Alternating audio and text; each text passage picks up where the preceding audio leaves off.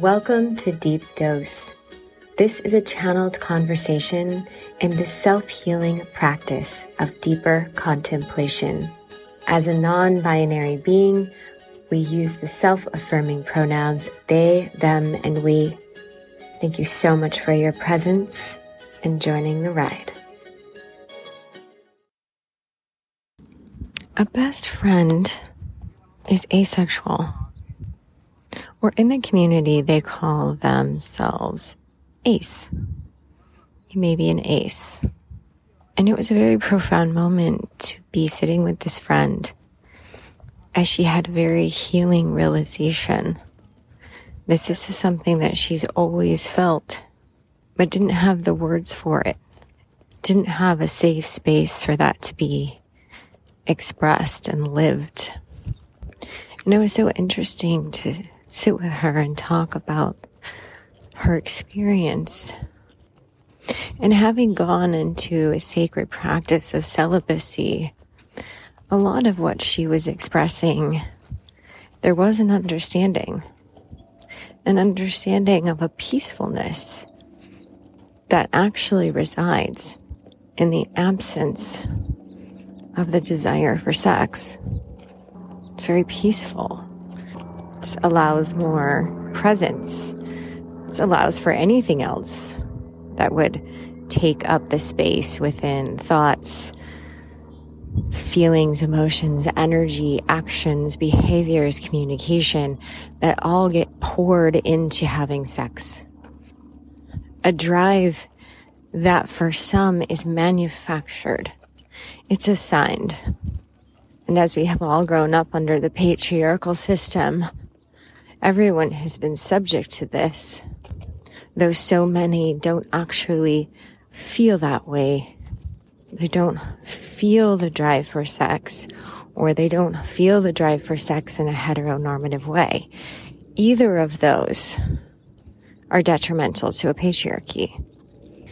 Patriarchy depends on people in the bodies with the womb to pursue procreation and that that has become convoluted with pleasure, meaning they are seemingly assigned to each other. If you are a sexual being, we have been told that we don't actually choose that, or we don't actually get to choose the freedom, we'll say, to just be with what naturally is felt within the body. In the personal journey with this construct, assignment heterosexual was literally crucial to our survival. That is the programming. And not only that, but between the household upbringing and the cultural upbringing, it was necessary to have those impulses. It wasn't a check in with your own body and feel what it would like, feel what feels good to it. It was determined what would feel good to it. The phallus, the penetration. And not only that, but that is going to fulfill the purpose of your existence on this planet. When that phallus puts a human into your womb, you are here to breed. It will fulfill your deepest desires. It will be your biggest heart's fulfillment. That is the reason. And this is just a playback of the narrative that uh, was just on autoplay.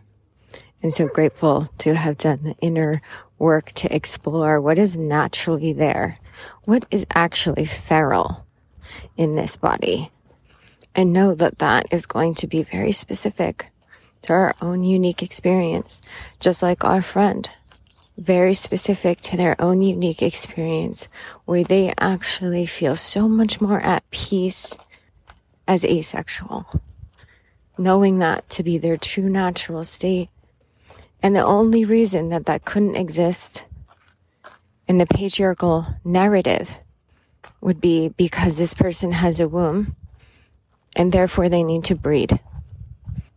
And to that extent, with what we can witness in our natural world, in the way that humans as a collective interact with the rest of life on this planet under that patriarchal system is detrimental. It is not nurturing of this world we live in, the natural world. It is constantly parasitic. More and more and more is taken as humans continue to breed at the rate that they do. And billions of us are now taking over, present. And what the patriarchy is trying to manipulate is that natural sense of autonomy over one's own body and how it feels just naturally.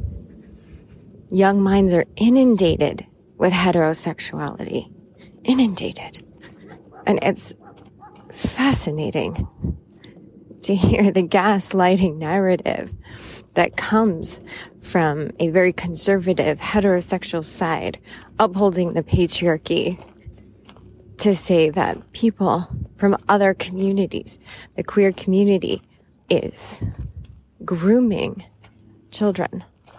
The hypocrisy, heterosexuality is not the way this body feels.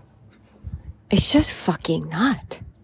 And that the pursuit for sexual interaction, it doesn't need to be something that takes up so much time and energy and endeavor to feel that the only way to feel that pleasure and connection is through another body, particularly through a male body, a phallus body. No.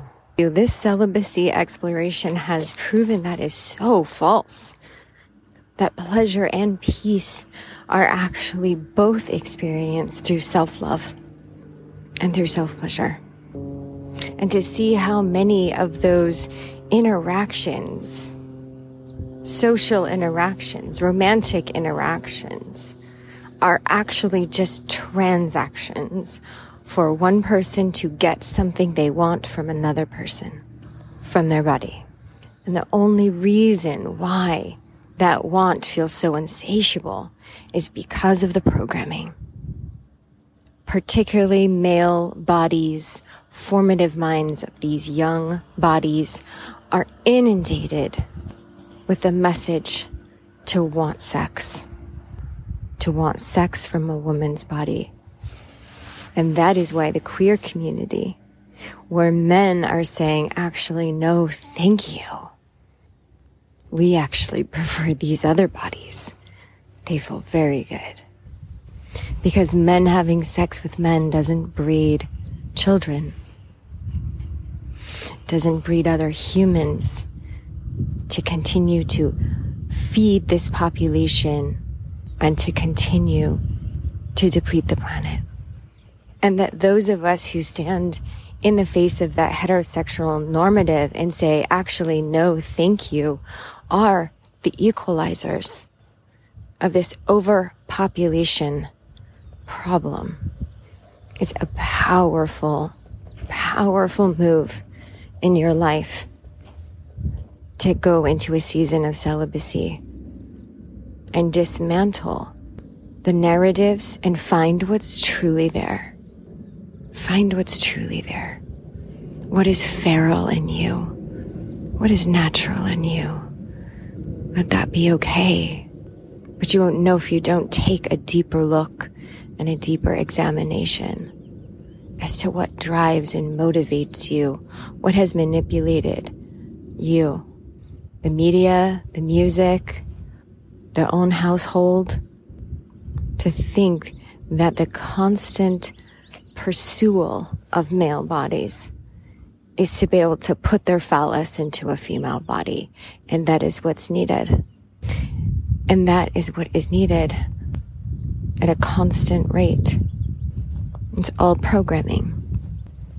The vision is that this practice actually brings us more peace to see pleasure as a fascinating experience in this human body and not a purpose. Your purpose is about so many other things. Your purpose is about your unique expression and the gift that you bring to this world, to this collective, to this humanity. There's no separation. And it's a brave thing to do. And it's an anarchist thing to do. It's a way to nurture yourself. It's a way to step into the matriarchy and not blindly follow the narratives of the patriarchy, but just simply examine them one by one in your own life. Just try something different. And what a relief it was for our friend to find such self acceptance in that examination. That she no longer feels like there's something wrong with her because she naturally feels at peace without the desire and that that's okay. Her desire is to create as an artist and her desire is to sing with music, to laugh and go on adventures. That pleasure is something very different to her and that her body feels sacred to her and only in very specific presences of other people and energy that she feels safe and to be around other bodies where she feels safe or we can just enjoy the presence of other beings without the background noise of trying to get something from them. It's been very interesting lately in a few social settings. This could be a personal sense of energy that has been cultivated, but it's pretty obvious when you can tell that someone is attracted to you.